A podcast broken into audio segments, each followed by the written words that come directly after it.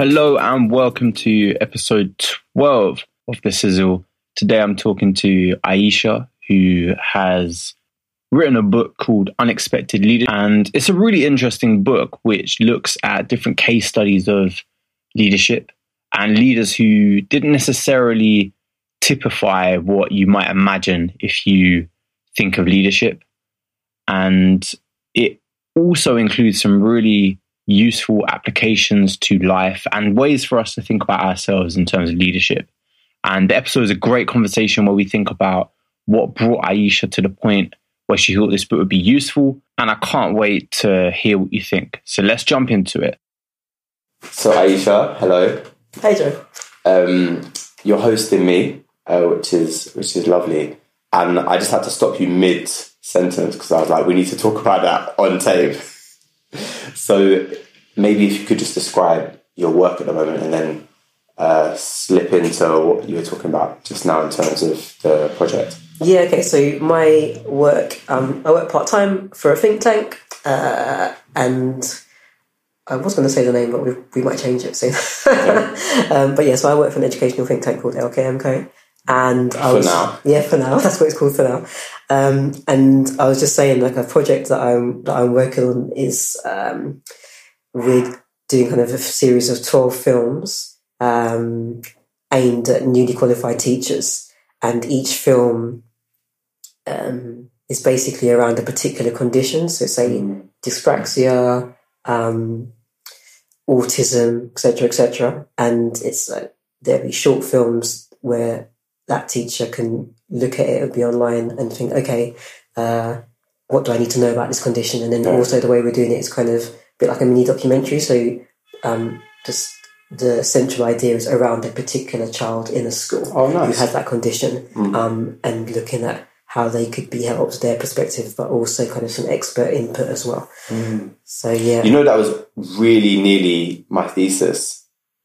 So I, I was basically thinking along the same kind of lines. Like it really is like sad and surprising to me that some teachers do not. They they just don't know much about SEN, and that and that's fine. But then they might have a class. They might have many classes, and and it's kind of it's you know it's unfair on multiple levels, but but you know to the teacher as well as the children.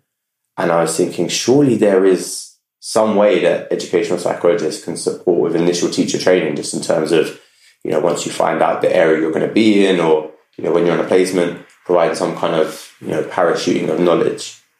And um, in the end, I was up a Welsh mountain, and my partner was like, "Do you love that idea?" and I was like, "I do like it. I don't love it." So I ended up doing it on boxing, but um, I'm glad to know that you're, That's you're quite a doing the work. yeah, it really was the total change. I like it, but, um, but I don't love it. Boxing, Yeah, I was like, "What do I love?" Okay, boxing. that's great. That's really cool. Um, so yeah, so it's interesting. I like it because uh, I've not really done that much work to do with SEND. Like when I was in schools, I line managed the SENCO, um, so that's kind of the most. And but in my personal capacity, I'm quite into creative stuff. Like I, um, I've had to go kind of making a documentary myself, and like I like interviewing people. So I'm interested in that kind of creative element and how it can be used to, um, like communicate research or to help people help other people in effective ways. Yeah. Um, so yeah, And I, I really appreciate the fact that the films you're describing are centered around a person because quite often, especially in a busy school context, you know, you end up hearing staff talking about conditions and not people. And um, and that can be quite difficult. So to humanize it like that, I think it's a really lovely approach. I think it's really important. So it's kind of in terms of my whole thing is uh, like I love storytelling. So I love storytelling. It's not that obvious because my background's quite geeky and sciencey, but I love storytelling. I, I'm really interested in learning through other people's stories.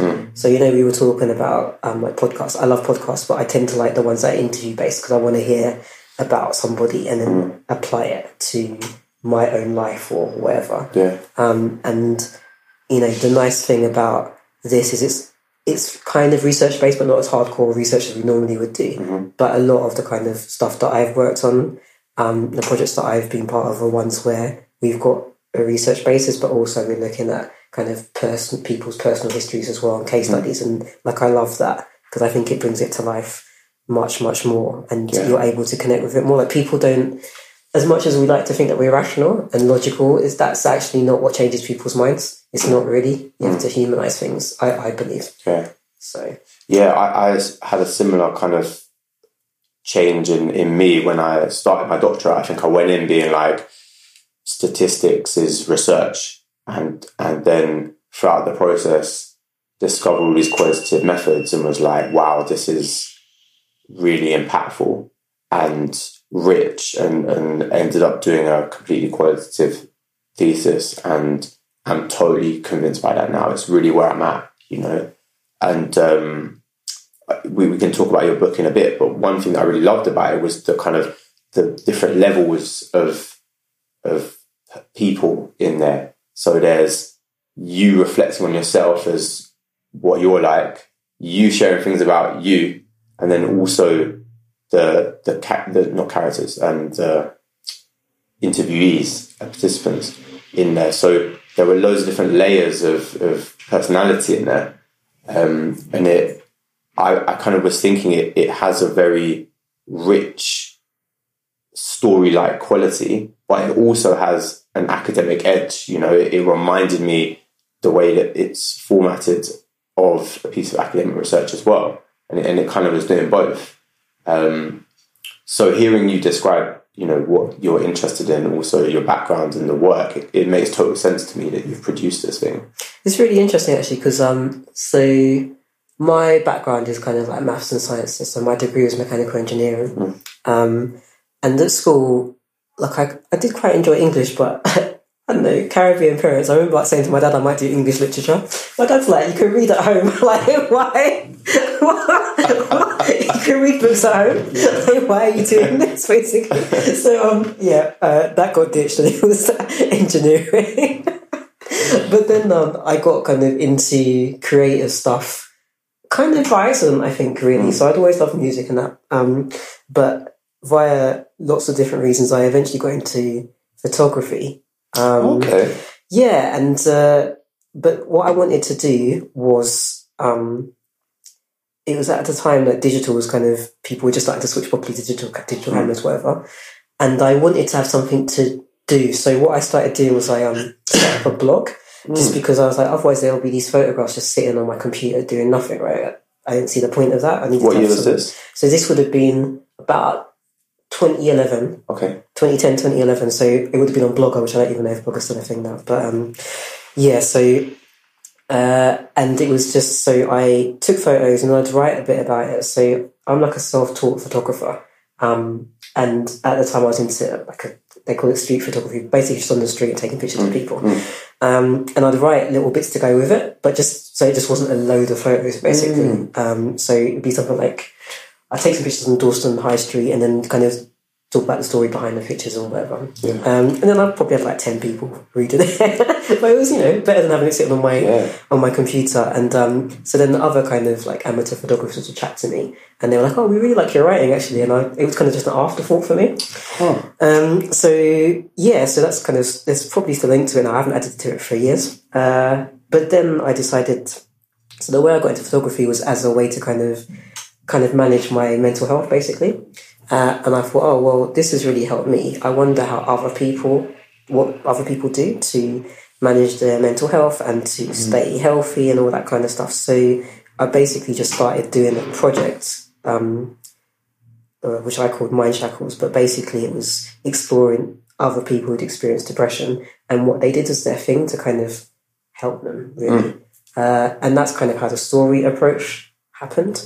Um, because initially I was going to take just photographs of them, but then by mistake one day, or just like on the spur, I interviewed one of them and like I recorded it on my iPhone and they were like five minutes of audio. And I listened to it and I was like, oh, this is actually really good. So I just transcribed exactly what she said. Um, and then I was like, oh, this is actually, I should do this. like, I should do this um, more deliberately for all of them. Yeah. And that's kind of how it is. So it's, and then I, I revisited each person kind of over time. So some of them I've maybe met four or five times over a year or two and kind of followed up on their story. Wow. Um, yeah, so it was really interesting. I I just kind of that made sense to me, and I was inspired by like a, another like a guy's um, that I'd met online. His um, uh, like his project is called Small Town Inertia, but he tells the story of his tiny little town in Norfolk and kind of marginalised people in it, and I was really inspired by how he'd done that. Um, and uh, yeah, so that's basically how the storytelling element came about. Um, and from that, the book came out actually, because um, my publisher was like, "Oh, that's an interesting idea. How might you? How, what can we do with it?" I love that art. Art came from art. You were you discovered your writing through your photos. Yeah, Did you take the photos in the book? yeah. I took all the photos Nice. of the I didn't realize that. Yeah, Um, I you made me think immediately of um, Humans of New York. Mm. um, because originally I don't even know when I first saw it, but you know I saw a striking portrait, and then I and then I flippantly opened up the the text and started reading, and it was deep, and I and I was I was moved, you know, and and and actually since then I- I'll sometimes be careful about where I read it because you know you can get some really kind of intimate, emotive stories there. Um, but it's the words that, you know, even though it's on Instagram, it's the words that are really powerful about that. Um, in fact, so, so I've mentioned Humans in New York, but I need to just mention this other one because I was talking to Will de Groot uh, about masculinity, and he mentioned a channel called Mixed Race Faces that he featured on, and it's about it's kind of imagine humans in New York, but it's about people with mixed heritage and them talking about their their story. Um, so just at any point that I can mention it, I'd like to mention it because it's Mm, uh, cool. I think it's kind of cool. Yeah, yeah. I've got um. So obviously, I, I used to be quite into photography, and uh, one photo book I've got is called Father Figure by like an American photographer, Canadian maybe, called um, Zun Lee. Basically, his story is that he um, he's like mixed uh, Chinese or black heritage, but he didn't know that when he was growing up. Um, but then he found out that basically that his dad was black and he didn't know. And then he started. He wanted to kind of explore the like black father um, idea.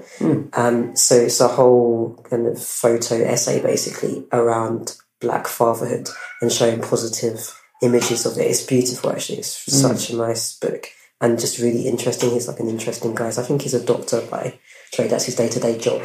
But um, yeah, again, also like a sort of self taught photographer, and he um, like kind of embedded himself in different families and visited them over time, um, and caught like really lovely moments with these dads and their and their children. Because he wanted to like counteract the the narrative. And also you know he I don't think he ever met his dad. So he was like well I can either get angry about it or I could do something really positive with it. Um, but yeah it's, it's really cool. That's really nice. I, I'm really something that kind of stuck in my head from what you were saying earlier was around the fact that you went back and spoke to the people across a year multiple times, and that to me seems different to like an art project, you know, because I know lots of people take photos. I, I know less people that theme them in albums, but I know very few that will be like, actually, let me interview these people longitudinally, and that that's interesting that to me that you decided to do that. Yeah, so I think that's what attracted me about the um, small town inertia project. So the, the the concept is like the photographer is he's a guy. Um, uh, just trying to remember. Um, Jim Mortram is his name, and he's a carer. So he's in like uh, a fairly, you know what Norfolk's like, like fairly remote bit of Norfolk, and um, doesn't have loads of money. So he wanted to kind of detail people who we don't usually see in photography. Like photography can, as a lot of artists, can be quite elitist, um, and also there's a lot of I don't know how. I was going to say there's a lot of National Geographic about it, but um, what I mean is there's a lot of kind of uh, super privileged people parachuting themselves into a place, um, giving their hot take on it, and then fucking off again. like, oh, can we swear on this? Yeah, um, and you know, like some really celebrated photographers, I've not got a lot of time for because uh, like there's a lot of othering I feel, Mm. which started to really get on my nerves when I got more into photography. Mm. Um, so, you know, like when you start to look at how a lot of imagery is in photography is super stereotypical, really, Yeah. you know, just too annoying. Um, and like, yeah, the reason why I said like National Geographic in it is because you know, like the noble savages, a lot of that kind of stuff, or kind of look at these interesting working class poor people and then Mm. disappearing off. So I liked it because he was from that community, um, and he was basically just detailing the characters that he knew. But obviously, he lived there, so he'd come back to them again and again and again. They really trusted him, Yeah. and it showed in the quality of the photos and also the narratives that he told. Mm. You could tell they had trusted him, and um, like I moved away from street photography because there's not much interaction with people in it. Like traditionally speaking, there's a lot of you know snapping people and then sometimes with or without permission, which is problematic as it is, right? Uh, but I realized what I actually started to enjoy when I'd stop people mm. and do street portraits. So a bit like Humans of New York, like I do mm. that and have a chat with them. I realized I really like that. Mm. Like I like that contact. So yeah, I thought it would be interesting to go back, especially for a topic like depression. You know, someone can seem fine at one point, but maybe you go back and see them again in a few months' time, they're not, or vice versa. And I wanted to kind of see over time Yeah. how how it was. Um, so some people I maybe only saw once or twice, but other people like Andy, for example, um, I kind of documented him for a couple of years, and we're still in contact. Um, think about a few other people as well who I uh, documented uh, over over time and are still in contact with them. Not for that in particular, but kind of suspended it, but that we still know about each other's lives, which is nice. And, and some of it I did people that I know personally in my own life as well, which was an interesting experience actually. Like quite personal stuff that we knew about but wouldn't necessarily have spoken about before. Um, but yeah, that was good. I'm really glad I did it. Yeah.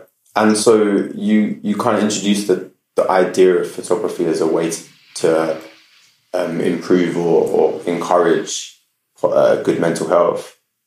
Can you? I, I mean, you might not want to, but I'm really interested or curious about how you found it, it helped you. Yeah, okay, so um, photography is an interesting one because you know sometimes you try and pick up a hobby and doesn't quite stick. So I'd kind of been interested in photography on and off for some time, uh, but there was never anything interesting enough that made me want to stick with it. That make any sense? Yeah, so I'd like get a fancy camera, I'm yeah, whatever. no, like oh, did it? It's not, it's not like it. The camera's gathering No, dust. the ones like give it. Oh, no.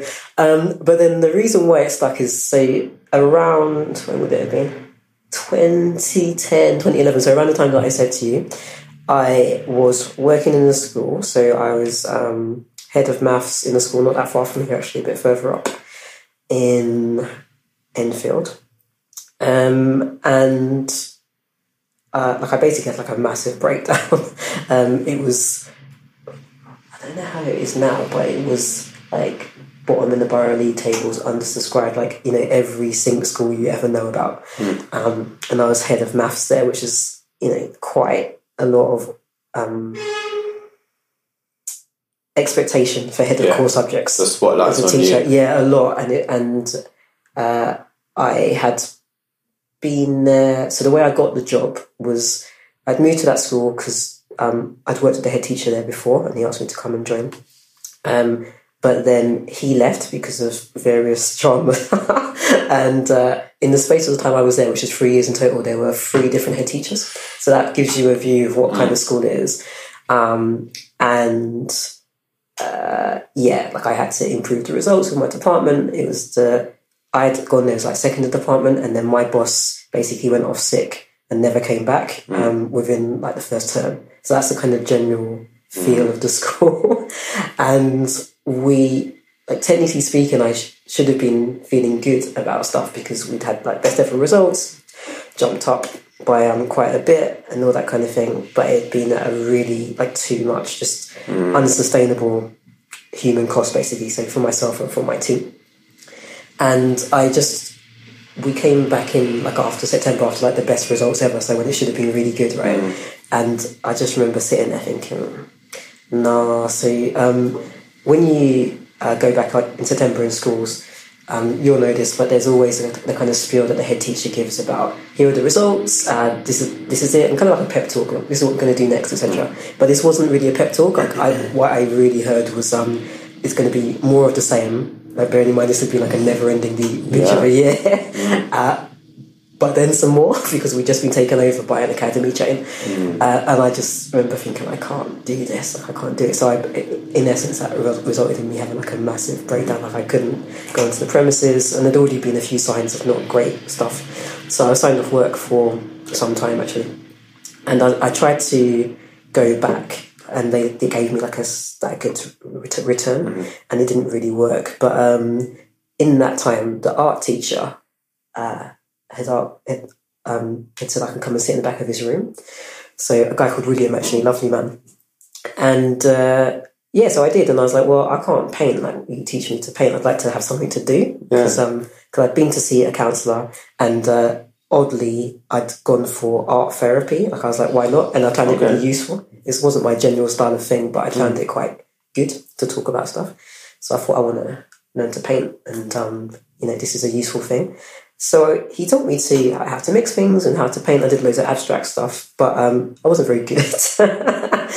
uh, but I did enjoy it, and also, you know, painting take up space. So I was thinking, what can I do that is visually interesting, um, but doesn't take up a lot of space? And I thought, well, I've always kind of been into photography. Why don't I just do that? Um, and it's easy to kind of photography is good because you might not be that good, but the entry bar is low, right? Yeah, so you can see a lot of progress quickly, and you can just put your camera on and like um, P mode and, and go with it. P mode. Yeah, you know those Yeah. ones, isn't it? So this is before decent uh, smartphone cameras or anything like that. Um, so I knew I could just get going, even if it wasn't that good. Like, now look at stuff I used to do, and it was terrible, but it doesn't matter. Um, so that's kind of how I got into photography, really. And I used to, I'd uh, go home and after we put the kids, like my we only had one kid at the time, so after we put my son to bed, or whatever, I'd basically just go out walking, go out walking, and I'd take pictures. Um, in the evening, I'd do it like almost every day for quite some time. Or like if I was in London, I'd go walking up and down Oxford Street or whatever, just wherever. And I combine it with exercise. I think that's probably part of what helped without you know having thinking about it now. And I do that. Um, yeah, probably for about a year or something like that. Wow. And that's how I got into photography, really. I, I find that such an interesting story for two reasons. The first one is I got into photography to a much lesser degree than you for a very similar reason in that the bar is quite low. I can't draw. At primary school, I would get other people to do drawings for me because I knew I'd like I know you, Joel, and Leon are good drawers, and you can just do it in two seconds. Ah. And I and I would not like what I drew because it wasn't good enough. But you know, bog standard P modes can get you some all right Yeah. stuff really quickly. Um, but I also love it because of the way I'm now imagining you walking down the street taking photos, and it's like the rhythm of walking. It's quite soothing, but also I know when I've had I did photography A level, and during that time I was taking lots of photos, and you do kind of detach from your sense of self a little bit, and you just are seeing, and you start to, for me at least, start to see in photo frames, you know, and I can imagine that that's a really soothing process, and you know, thinking about the psychology of meditation, it's a very similar thing happening um, in in your brain in terms of you know de- deactivation of areas. So I I kind of I really love the way that you self you self not medicate it, but you self um, soothed with that. Yes, I mean it was all by like I didn't think very much about it, but reflecting now, like it's got all the elements, like as you said, of the things that I know I definitely need to do to stay kind of mentally healthy. Um, like, but I understand each of the elements now, whereas at that time I wouldn't have understood it. Yeah, So it's kind of like I know that I need to do some kind of exercise. Like I don't like gym or anything, but I like walking, or I, I know that I need to be out in fresh air. Like it had all those elements, and then also, you know, I was uh, totally focused on taking photographs of whatever it is, or that kind of thing. And I'd do it for an hour or two, something like that. You know, pretty much every day. Um, and it was yeah, like you said, it's kind of meditative, really. So I in your book there's a a person called Malcolm and it talked about you meeting at Hip Hop Ed. Yeah. Do you know Jeffrey? Oh man, Jeffrey is one of the. How can I describe Jeffrey? Um, he's one of the greatest people I haven't met yet. Oh, you'll love him. So he, I got into podcasting because I, with a good friend Yusuf, um, we did a pilot for the RSA, and we got really excited about getting a series, and we thought we would. And then in the end, their head of podcasting left, a new person came in, and had a different vision for stuff. Um, and Jeffrey agreed to be on the pilot, and the date changed, and in the end, he couldn't make it. So he almost uh, was involved then, and um, yeah, I love I love his movements in terms of big picture learning. So Have you read his book? His book's sick. hold tight. Yeah, it's really yes, I've read it. I read it, and I bought it for people because it is it's Such a good the book. first. Do you know what? I would just recommend that first page to everybody because I remember lying on my bed, opening it up, and then just closing again because I was like, "Wow, this Yeah. is this is much more than just some grime songs in a book." Um, so yeah, uh, big up Jeffrey, who one day I'll meet, and uh, and then it's on. Um, but yeah, hip hop ed is is something I've seen online and never never kind of know much about. So I kind of like to know a bit about that. Yeah, so hip hop ed is um is cool. It's uh there's a US version and a kind of like a UK version. Um like hip hop. Yeah, exactly.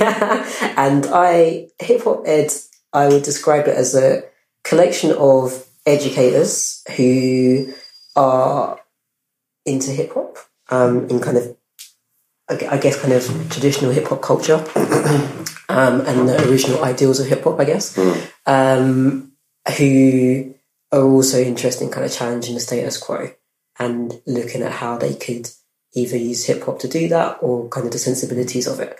So, um, you know, I was a math teacher. I was never an English teacher or anything like that. So it wasn't that obvious for me to be able to use it directly, but it's more kind of some of the, you know, um, challenge. It's the first place that I heard about kind of decolonizing the curriculum, for example. Some really, really interesting thinkers there. The, the guy who runs the English version, um, Darren Chetty, is a philosopher.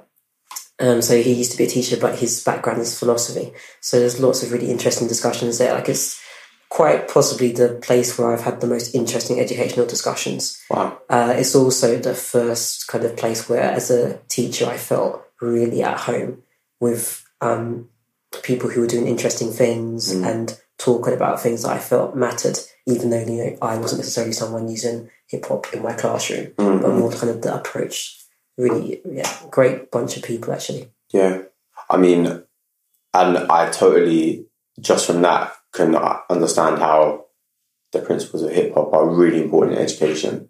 Um, there was a there was a throwaway line uh, in in that part of the book where you talked about like in Biggie, and by a kind of bizarre coincidence, I listened to a podcast called Business Wars, Mm. and it's kind it's kind of looks at um, great rivalries between companies. So it might be you know Sony and Sega or Pepsi and Coke, and they just have released ones about um, Bad Boy and Death Row.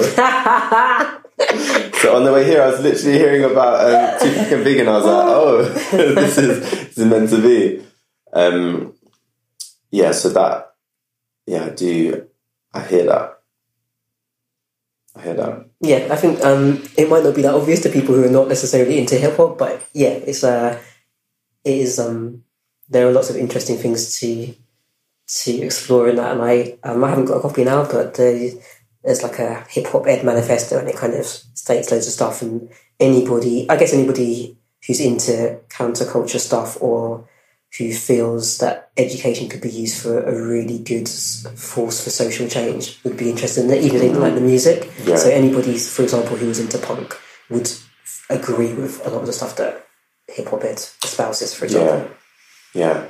I mean, also, it's, it's just making me think of um, stuff I've talked about with Yusuf in terms of the sociology of education, and emancipatory education, and things like that. It's uh, yeah, and controlling the narrative, the, the power of narrative, and, and community as well. Um, I like that a lot. So, I mean, I, I could just take us down a cul-de-sac talking about Tupac and Biggie, but I won't. I won't do that. Um, your your book's about leadership. I wonder if, kind of thinking back over your life, you could kind of tell me your earliest memory or experience of being a leader. Using your mind now, so you might kind of not Yeah. realize it at the time. Um, good, good question. Uh, I think I was games captain at school. so yeah, I went to a girls' school in Southwest London, Southwest London, sorry, like Sutton, basically. Um, yeah, and I think I was games captain. That's probably the first time I was a leader of some type. I probably would have had to be voted to be it. So something like that, or like prefect, something along those lines at school. No, no, it's before that. Computer monitor. Okay, all right. I was computer monitor in my middle school. I must have been like ten. So what did that involve? Um, what it involved was uh, making sure. Basically, you could go to the computer room because this was back in the day. yeah, yeah. So you There was so- a room. Yeah. yeah, in the nineties, it's kind of like so. There was a, a computer room only just in the nineties because yeah, I would have been ten, um, and uh, people were allowed to go in there and break or whatever it is. So we had to make sure it was fair so that people could go on. But what it really meant, like the whole reason I wanted to do computer monitor is 'cause I could let my friends on, yeah, Yeah. and also I could go there and do what I wanted to do as well. So it was just a nice way of having a space that I could chill, um, let my friends in, and uh, chuck out anyone I wasn't feeling. I mean, and that, that's a great that's a great little uh, encapsulation of power because you were like, I want this power, so I can abuse this yeah, power. exactly. so bad. I want to be computer monitor. oh um, my god, I love my little badge as well on my, on my tie. I was loving Badge, yeah. it. Monitor. It was yellow. I can remember it now. This is oh my god. I remember my keys. My mum's probably still got it. You know how mums love to keep things. In Yeah, She's probably still got it. Hmm. I was thinking about mine is probably in year nine, I want to say, starting the anti bullying club in school. Mm, that's cool. just because I suppose yours is more, you know, you had control of this space, but I suppose mine is different because it was like I feel like there's a need and the school's not doing anything about it. So can I do something about it? I think I talked about that in my interview to be an ed psych actually. Um, and that's something that I really like about your book is that it, it kind of talks about um, leadership from lots of different perspectives. And um, I was I was listening to another podcast today actually about it's um it's really cool. It's called Matter Fiction. Let I'll put the correct name in the notes, but it's it's a group of um, designers and organizational uh, psychologists talking about fiction in relation and analyzing like the, the kind of systems and, and processes at play in it. And they were talking about Game of Thrones. and so they were so Game of oh Thrones my is epic. god, I love this show. And they were talking about the different types of leadership Game of across Thrones the main is so characters. sick. So um, the first time I ever saw Game of Thrones. So to give you some background, I basically don't watch anything at all. Like Game of Thrones is the only thing that I watch Mm. really. So apart from like films, I don't watch any TV shows. Game of Thrones is the one true one. So it's got to be good if I'm going to waste some time on it, right? Yeah. The way I got into Game of Thrones is because my cousin um, told me about this show. And uh, he was like, Iesha, you're gonna love this. You've gotta watch it. So um, this was just before, just before our daughters were born. So uh, I mean, like 2013 ish. And he was like, "Oh, you're gonna love this show." And he described it to me. So if you've not seen Game of Thrones and someone describes it, it sounds dead. So it's kind of he's just like, well.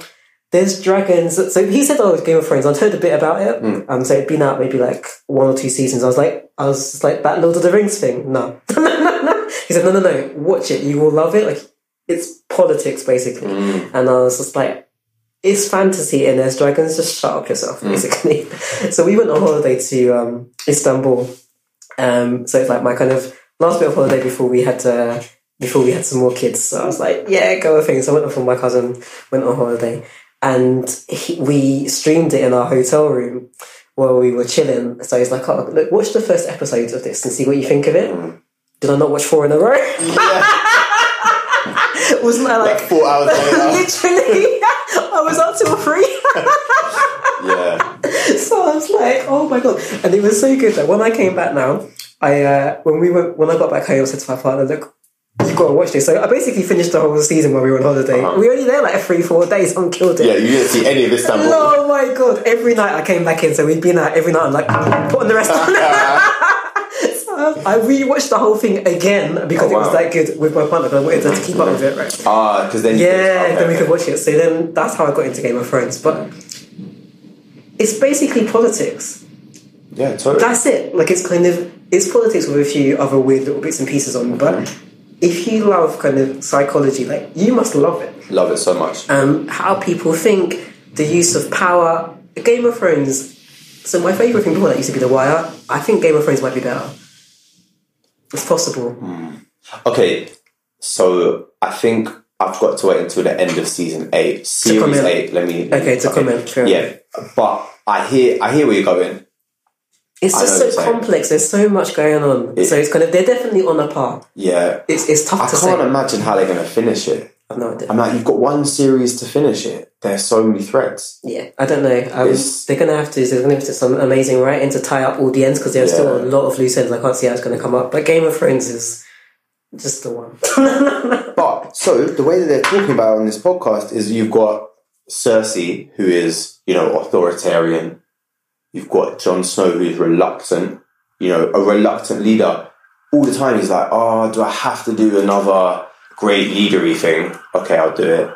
Then you've got Daenerys, who's I suppose benevolent in the sense that she's like, I do want power and I'll mess you up to get it, but it is for this vision of breaking the wheel. So they, and I had never thought about that. And so, yeah, they were coming at it from a kind of political point of view.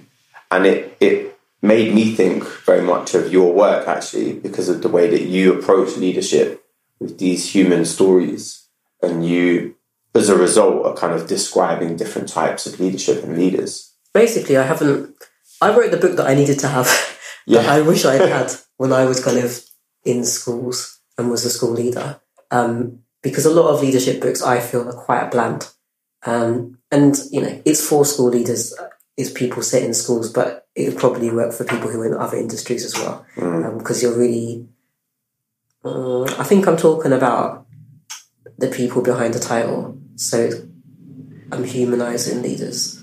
Um, because it's so abstract. I think like a lot of writing about business and leadership, and it's it's so abstract so as not to mean that much. You know, like a, a people are supposed to put all their own thoughts and fears and insecurities and background to one side, and then be this kind of just like I don't know. Um, leader in a box, I guess.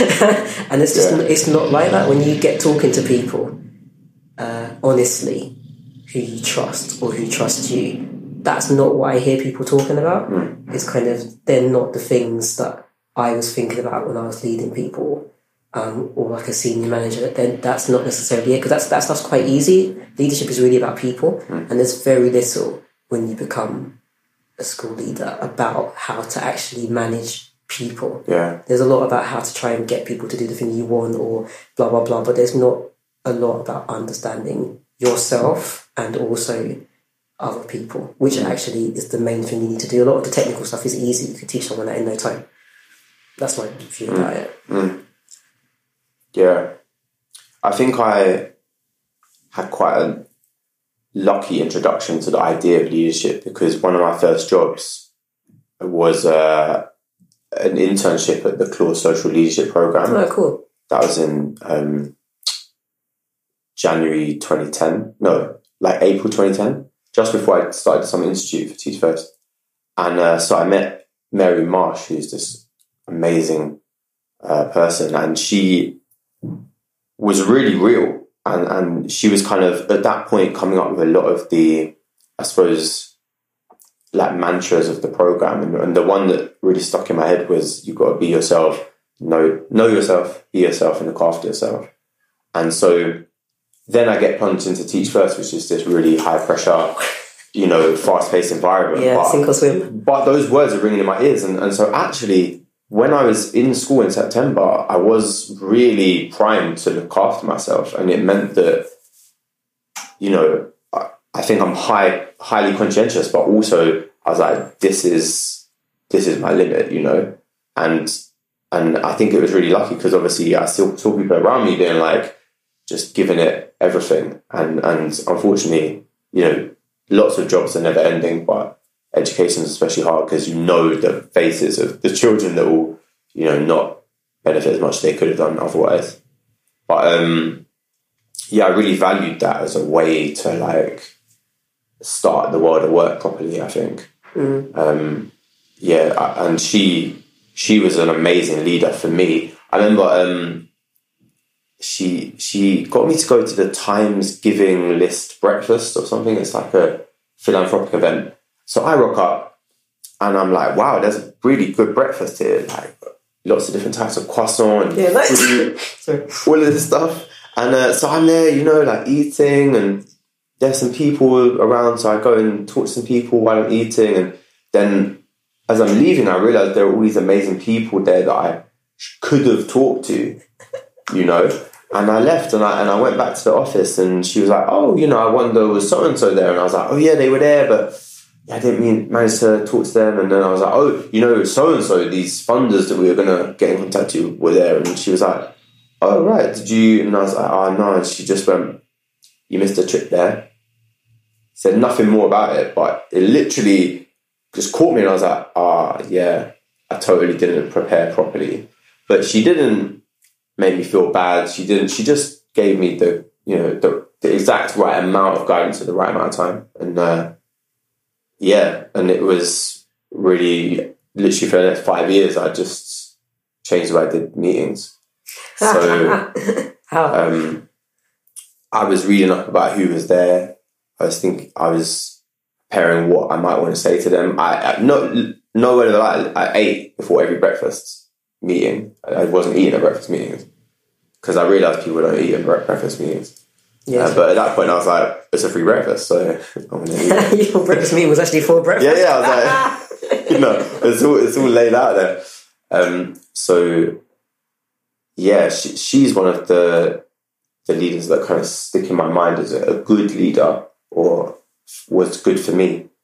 Do you have any that you kind of do you admire the the kind of workings of? Or Yeah, so um, uh, so obviously, like each of the people I interviewed, I admire them in different ways. Mm. Um, like the story that probably resonates especially with me is um, Leela's story. Uh, just because she, somebody who became like a head teacher later in life, um, via you know to an interesting route, and but she's like quietly sure of who she is, and I love that. Like I love her um, confidence, but like she wasn't always like that. Mm, Uh, and it was lovely to hear her story, like as somebody who wouldn't necessarily have put herself forward. Um, but also the thing that I really took from her is, I think the thing about leadership and just people in general, or you know, is it situational. Um, you can be someone who, in one particular situation, is a great leader, and in another one, not so much. yeah. And I think we do. Um, there's a lot of hype about individual people as leaders, but not much recognition of the fact that there's a lot of other factors at play. Mm. So you know, there's their team around them. For example, there's a really good. If you like podcasts? There's um a podcast called Masters of Scale, which is a great podcast, and there's one that's especially about. I can't remember what the title of it is, but it's around that how you know people who are a performers sometimes when they move they're not. So what's different?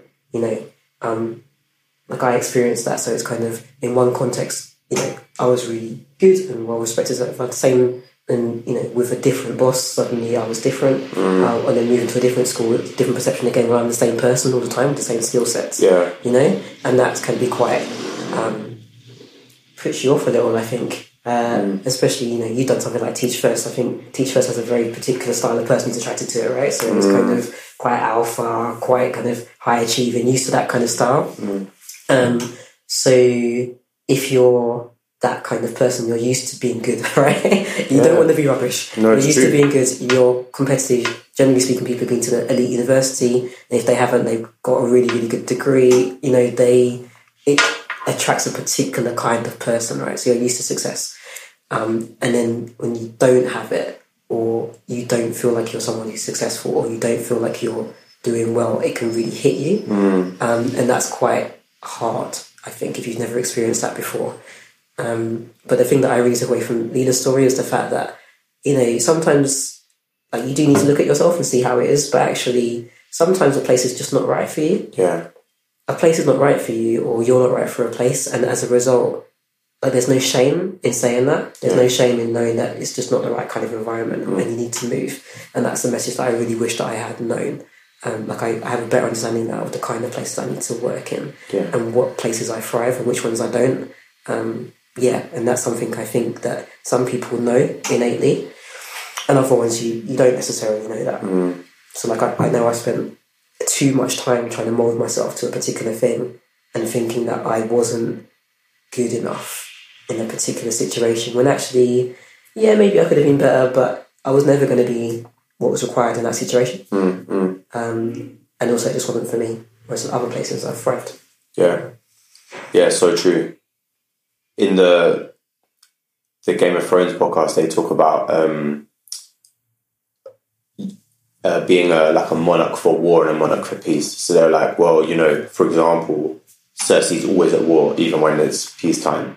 And they were talking about, you know, would Daenerys be a good queen in peacetime? Could she, like, does she have the right kind of attributes? But I think, like, more broadly, I totally agree about so be- before we started recording, we were talking about the um, the model that the IOE showed me uh, when they were talking about the ed psych training, and it's called Bronfen. uh, Well, the, the person is Bronfenbrenner, and, and it's called it ecological model, and it has this person at the center of these different systems, and each system kind of influences their development. And it's so true that you know, depending on the, the social context or the people around you, you're going to have different experiences and you're going to be able to contribute in different ways. Um, I, I, I think like it intuitively made sense to me, and it it kind of annoys me that a lot of the narratives we hear about leadership. So you know, when I was doing education startup stuff, you know, you hear about founders, entrepreneurs, and these these narratives are all about okay, what did so and so do to become inverted commas successful? And you get these like blueprints handed down. Just do this with, and there's no acknowledgement of the mediating variables of luck, with, for one, but also of context and timing. So you know you could copy Steve Jobs' blueprint to the to the you know to, to the everything, but you're a different person in a different context with different stakeholders or investors or whatever. Uh, so it's not going to go the same way. Um, so I feel that something that the book does really well is kind of gives you an insight into the human side of, of leadership. I think you might have even said that uh, earlier on in the conversation, but it really does. Um, now it's out there. How do you feel about it?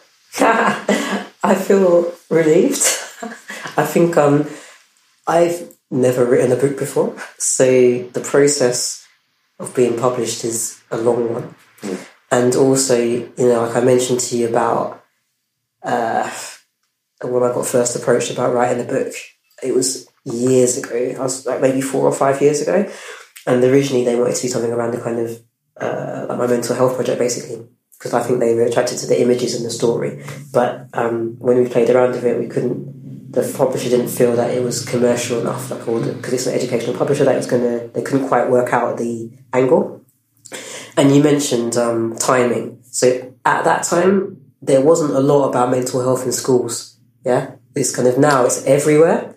But at that time, mm, it wasn't something that people were talking about a great deal. Not for not for teachers. So it always has been for kids, but not for teachers. So it was like, oh, we can't really see a market, which is ironic because now Yeah, it's yeah, the market. yeah, and, it's, and in essence, like without realizing it, I've also written a book book about mental health. Like I didn't mean to, but I kind of have True. um, in a way, but just in a different kind of way to to that. Like I couldn't see how it's going to work. So um, yeah, like I missed two or three deadlines for this manuscript because first time I didn't really know what I was going to write, so I um, put in a few samples, and they were like, "It's good, but we can't see where it's going to go." Da, da, da.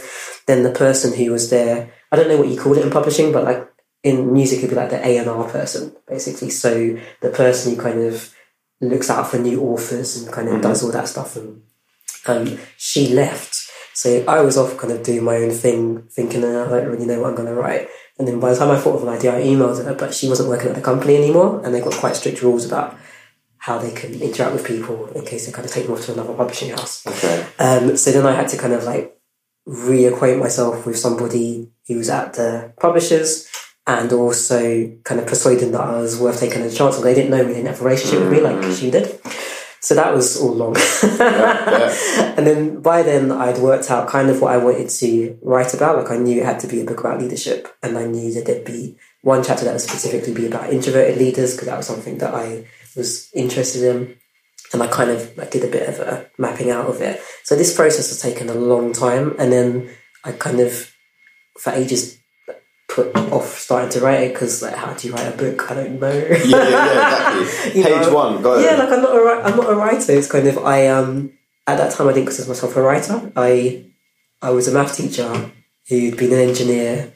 Um, and like the last kind of long piece thing I've written would be my dissertation, which was basically a load of tables about you know whatever um, fluid uptake in certain materials or something like that. Yeah. So it's kind of it's very technical writing is a very different kind of thing. Your whole voice changed, even saying Yeah, you know, something like that. So it wasn't exactly the kind of thing. So before that, I've, I think the longest thing I'd written before that would be for hip hop ed actually. Okay. So I'd written a um, an essay about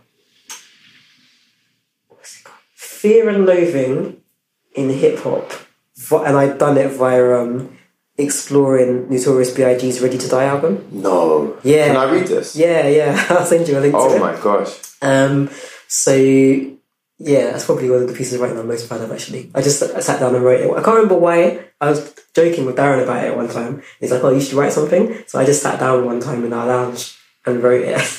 I go, and then I started getting into it, and then I just kept writing, kept writing, kept writing. So yeah, I'll send you a link to it. But that's probably the lo- the longest thing I've written um, before that, and that's just for yourself, right? So um, this is a long way of me saying that it took me a long time to write this book. Um, but other people who are more into writing it might not have taken so long. But the overall process was several years.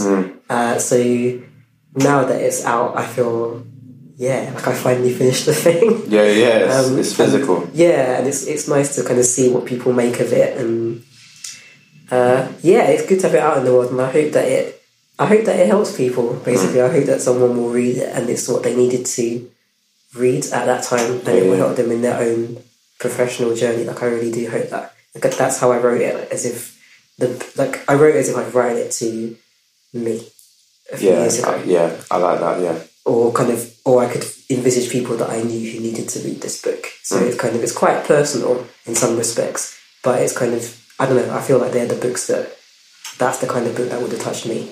So it's it's quite weird because someone reading it would know quite a lot about me um, that I wouldn't normally have spoken to somebody about on first meeting them. Do you know what I mean? Yeah. So it's quite an interesting one. Like my mum read the book because you know your mums in it. Yeah. So my mum read it because she's my biggest cheerleader. You know them. Um, and my mum, her first, so she read the introduction, no, the, the preface, and she goes, "Did you have to put that in there?" Because you know, my mums want to protect you, right? So she mm. was like, "Is it going to damage your?" You know, is it are people going to think badly of it? Because she wants to present the best thing, um, which is precisely why I didn't really show it to anybody that knew me personally when I was mm. writing it. Because I knew if I did that, I would filter. I'd filter it, and it would become more like a presenting myself in the best light, which is yeah. not really what it's about. So I explained to her like why I put it in, and now she like kind of read a bit more. She's like, "Oh, it totally makes sense. I really understand why you put mm. it." Um, but her first instinct is to kind of want to protect me and as a her daughter. and that's how you know it's important. I like. There's an interesting dynamic there because, and I, I mean now now you're an artist, I suppose, because Yeah. you, you've written something. You're a writer, um, but p- the public will have this privileged understanding of you because you've put parts of yourself in the book, which is interesting to me because it makes me think of my friend who um, he was big in the UK hip hop scene uh, in the mid two thousands, and he actually has a really uh, interesting, complicated relationship with that. Now he doesn't really like people to know about it, um, but he always used to talk about he'd be at shows and people come up to him and say these like really detailed descriptions of stuff they knew about him, and it was really weird for him because he, you know, quite vulnerable, and um, and uh, and he he's now a designer, and he. The reason I asked about how you feel about the book is because he goes through these long processes of creating something, puts it out into the world. As soon as it's out there, he's like, "Oh, I don't know if that, because it's a long process, represents what I, you know, feel anymore, or um, you know." And so, yeah, I suppose it, it kind of it is of its time, right?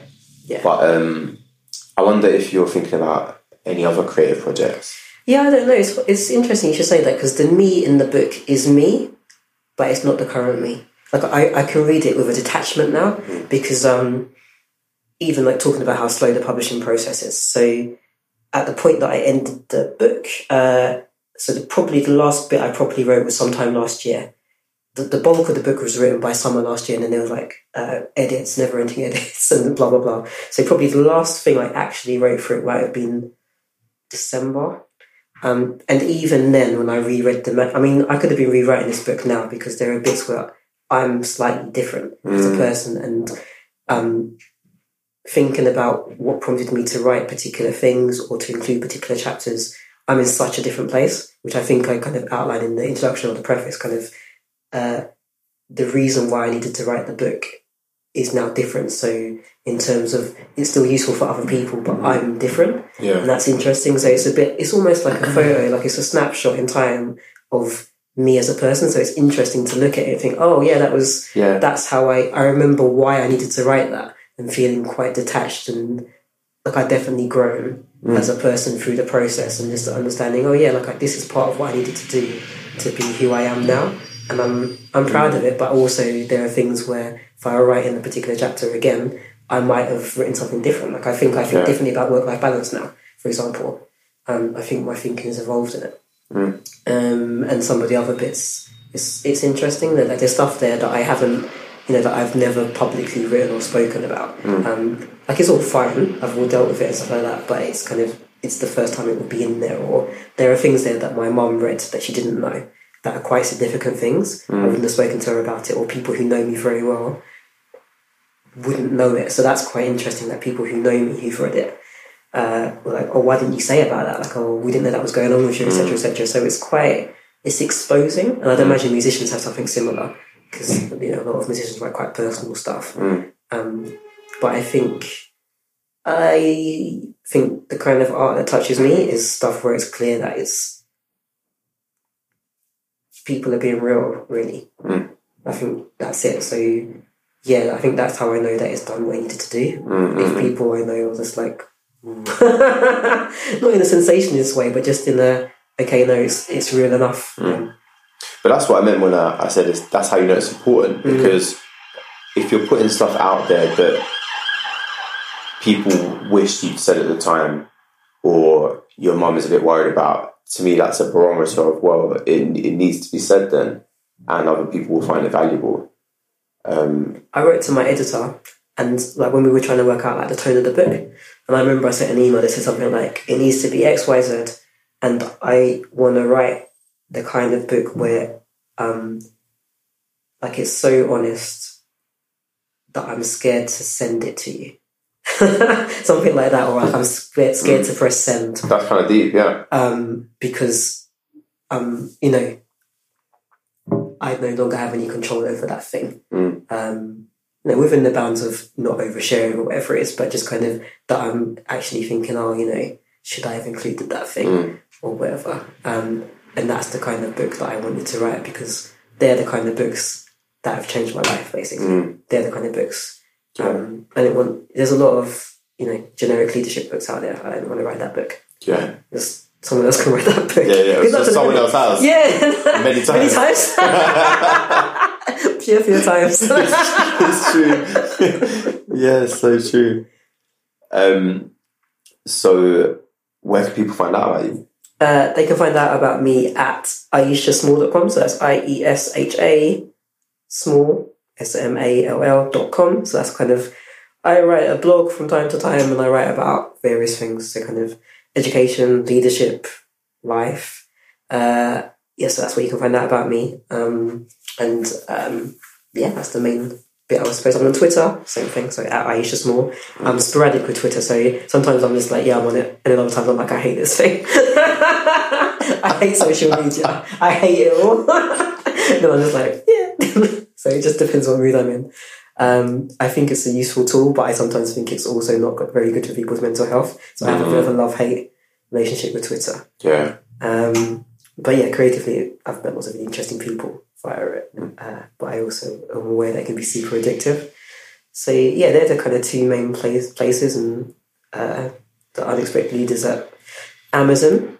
Um, and yeah, that's it. We so there was so much there, and it was a real pleasure to talk to Iesha today. If you want to contact her, you can find her details in the show notes alongside those of mine and the sizzle.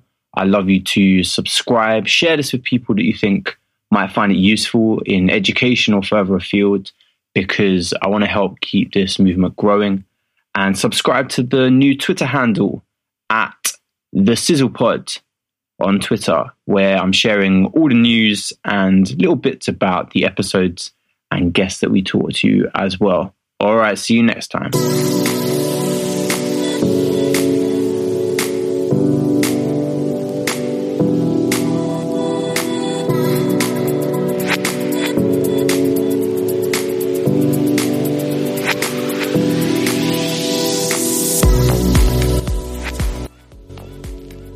Sizzle.